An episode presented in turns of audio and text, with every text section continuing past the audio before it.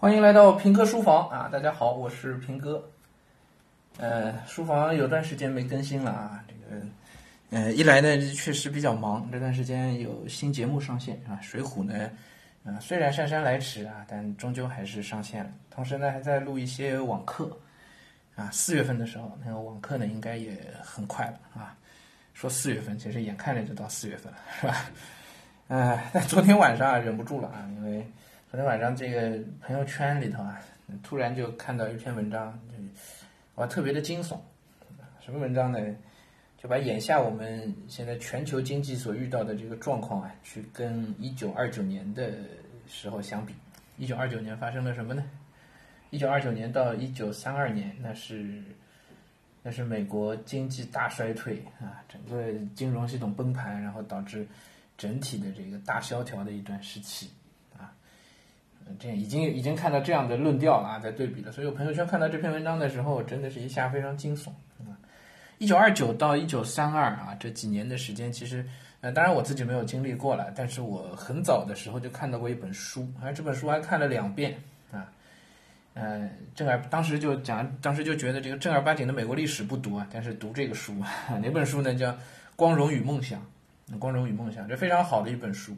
呃，我记得是我在复旦大学新闻学院读书的时候，我们新闻学院的老师推荐，因为啊、呃、里边很多的选材其实是从当时的这个报纸媒体的记录当中来的啊，觉得是一个比较典型的把新闻做成历史的一种一种做法啊。呃，一九二九到一九三二，这失去的三到四年的时间，然后一个大的萧条。呃，其实最惊悚的不是这三到四年啊，因为。呃，失业人口猛增啊，然后大家都去领救济金啊，在门口等着这个，呃，领衣服啊，领要过冬嘛，是吧？纽约非常冷，啊，等等，这些都还不是最惊悚的啊。这种这种饥荒灾荒的情况，其实中国人也都经历过。啊，真正惊悚的事情是什么呢？是一九二九到一九三一年以后发生了什么？发生了什么呢？发生了第二次世界大战，这个才是最最惊悚的事情啊。因为当时的经济衰退其实是一个全球化的一种影响，一种影响。然后在在这个衰退之后，其实一时全球经济都没能起得来，然后各种各样的矛盾都变得非常的突出啊。我们现在都在讲救灾的时候啊，应该是全全球应该是联合起来，对吧？大家应该更多的用合作来共同的携手抵御呃即将到来的经济衰退，或者说。我看到徐小年先生的一篇文章啊，在讲到经济衰退现在其实已经是板上钉钉的事情了，或者说已经形成一种一种必然了，短期之内的经济要恢复应该已经不太可能了啊，徐小年先生的文章。那么按理说我们都觉得现在应该是全球联合起来的时候，对吧？应该大家携手共度难关啊啊，胼手抵足啊，但实际上以人类的这个德性来讲啊。遇到这种大型危机的时候啊，从来是不会联合起来的，从来是不会的啊。